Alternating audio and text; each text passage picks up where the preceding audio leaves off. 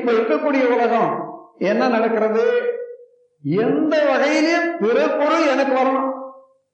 இந்த வியாபாரம் தான் அரசியல்லையும் வந்தாச்சு, மதத்திலையும் வந்தாச்சு, பொருள் துறையிலும் வந்தாச்சு. பிற பொருள் பறிக்காமல் என்னாலான உதவியை அவருக்கு செய்து அவரும் வாழணும் நானும் வாழணும் என்ற அறிவு மனிதனுக்கு இல்லையா? இருக்கிறது. அந்த அறிவை வளர்க்க வேண்டும். காலத்துக்கு இறை வழிபாடு வேணுமானா அந்த அறிவை வளர்ப்பதற்கு அந்தந்த மதத்தில் உள்ள பெரியார்கள், ஏனென்றால் ஒரு மதத்தில் உள்ள குறைபாட இன்னொரு சுட்டி காட்ட முடியாது. சண்டை வரும், பிணக்கு வரும். அதனால அங்கங்கே அந்தந்த மதத்தில் உள்ள ஆதரைஸ்டு, அதாவது உயர்த்தி வைக்கப்பட்ட அந்தந்த ஸ்தாபனத்தில் உள்ள பெரியார்கள் கூர்ந்து ஆராய்ந்து இது இன்றைக்கு தேவை, இது இன்றைக்கு தேவையில்லை, மாற்றிக்கொள்ளலாம் என்ற அளவு மாற்றிவிட்டால் ஒரு சங்கடமும் உலகத்தில் இல்லை. இந்த இத்தகைய உயர்ந்த மனிதனுக்கு எப்படி பிற பொருள் பறித்து வாழக்கூடிய துணிவு வந்தது என்று பார்த்தா அது ஒரு பெரிய ஆச்சரியம். மனிதன் எங்கிலிருந்து தோன்றி வந்தா மனிதனுடைய வித்து விலங்கினத்திலிருந்து தான் வந்திருக்கிறோம். விலங்கினத்தினுடைய வாழ்க்கை நிலை என்ன? இன்னொரு ஜீவனை அடிக்கிறது, கொல்றது, சாப்பிடுறது, வாழறது. அப்போ ஒன்று உயிர் கொலை, இரண்டாவது அது உடம்பை திருடி தான் உணவா சாப்பிடுறது, மூன்றாவது இன்னொரு உயிர் வாழ்க்கை சுதந்திரத்தை பறிக்கிறது. இந்த மூன்று பறிப்புகள் தானே. ஆனா அது தவறு என்று சொல்ல முடியுமா? விலங்கினத்துக்கு அது இயல் பொருள், அதாவது உணவு பொருள் உற்பத்தி செய்ய முடியாத உயிரினங்கள். அதனால உள்ளது உள்ளவாறே சாப்பிடும். ஆறாவது அறிவு மனிதன் பெற்ற பிறகு பூமியில் வரலாம். அதுவும் ஒரு மனித இனத்துக்கு தேவையான அளவுக்கு மேலும் உற்பத்தி செய்யலாம் என்ற அளவுக்கு விஞ்ஞான அறிவு வந்த பிறகு கூட இப்படி ஒருவரை ஒருவர் பறித்து உண்ணுவது அவசியமா என்று நினைப்பாரு இல்லை, நினைத்து அதை போய்க் கொள்வதற்கு வழிவகுப்பாரு இல்லை என்று இன்றைய வரைக்கும். அதனால அரசியல்ல, மதங்கள்ல, பொருளாதாரத்துல மூன்று துறையிலையும் பறித்துண்ணுவதே நீதியாய் போச்சு. இந்த நிலை மாறணும்னு சொன்னா இறைநிலை உண்மையான மதம் என்னது என்று உணரணும். மதத்தை விட சமயம், மதமெல்லாம் ஒன்றாக்கி சமயமாக மனிதன் நினைக்க ஆரம்பிச்சுட்டான்னா இயற்கையில எல்லா மனிதனும் நேர்நிறை உணர்வு பெற்றவர்கள். மனிதன் மனிதனை பறித்து உண்ண வேண்டியது அவசியமே இல்லை.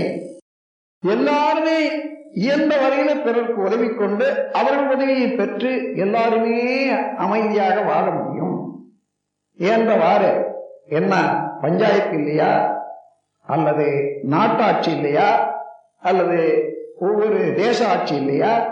எல்லா நாடுகளும் இப்போ ஒன்று கூடி நாட்டோ, சீட்டோ, யூஎன்ஓ இவைகள் எல்லாம் இல்லையா? இவ்வளவு அரசாங்கமும் வைத்துக்கொண்டு இதை பற்றி இன்னுமே சிந்திக்காத சடங்கு முறையை விட்டு வைக்கிறதுனால மனித குலத்துல ஒரு அமைதியின்மை, மனித குல வாழ்க்கையில உள்ள பொருளிழப்பு, அறிவு மேம்பட முடியாத தடைகள் இவைகளெல்லாம் உள்ளன. இப்போ உண்மையான மதம், அதாவது சமயம், மனித வாழ்வில செயல்பட வேண்டுமானால் இறைவனை பற்றி நல்ல தெளிவாக உணர்ந்து கொள்ள வேண்டும்.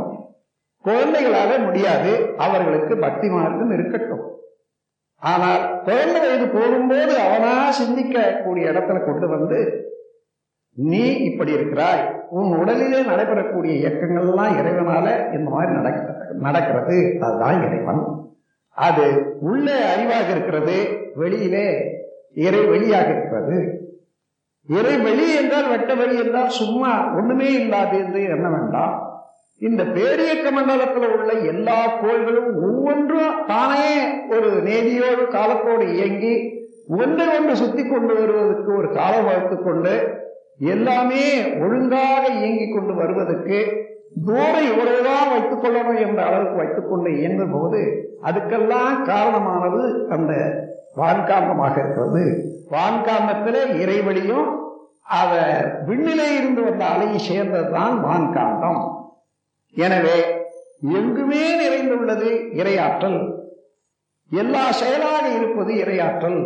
அந்த இறையாற்றலை மதிப்போம், அதற்கு உட்பட்டு ஒத்து முறையில்லாது நாம் வாழ்வோம் என்ற ஒரு தெளிவு, ஒரு பயிற்சி, ஒரு விளக்கம் இன்றைய கல்வியில வரும்.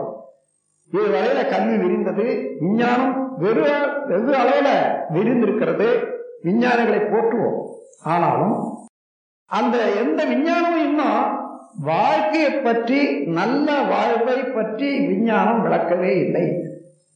நோய் வந்த பிறகு அதை எந்த உறுப்பை கட் பண்ணி விடலாம், அதாவது அறுத்து போட்டு விடலாம், அதை எப்படி தீர்க்கலாம் என்றெல்லாம் சிந்தை இருக்கிறதே தவிர நோய் வராமல் இருப்பதற்கு உரிய ஒழுக்க பழக்கங்களை பற்றி இன்னமும் விஞ்ஞானம் தலையிடவே இல்லை.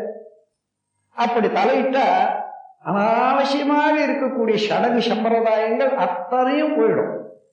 எந்த சடங்கு ஒரு நாட்டுப்புறத்துல நான் நான் இருந்த ஊர்லயே சொல்றேன், பொங்கல்ல மஞ்சள் கரும்பு இவைகளெல்லாம் வச்சு சூரியனை நினைவுபடுத்துறதுக்காக சூரியனை போல படம் எழுதி தீபாவளி பண்ணுவாங்க, பொங்கல் வச்சு. இது அங்க சரி. அமெரிக்காவில் போயிருக்கிறோம் அல்லது சென்னையில வந்து ஒருத்த உத்தியோகத்தில் இருக்கான், அவன் வீட்டில் அன்னைக்கு பொங்கல் அன்னைக்கு கடையில போய் கரும்பு வாங்கி வந்து மஞ்சள் வாங்கி வந்து அங்க வச்சு அங்க தீபாவளி பண்ணி அங்க சாப்பிட்ற அளவுக்கு அந்த சடங்கு விட்டு கொடுக்க முடியல. இது தேவைதானா? நம் கடமை அறவாழ்வின் நாட்டத்தே.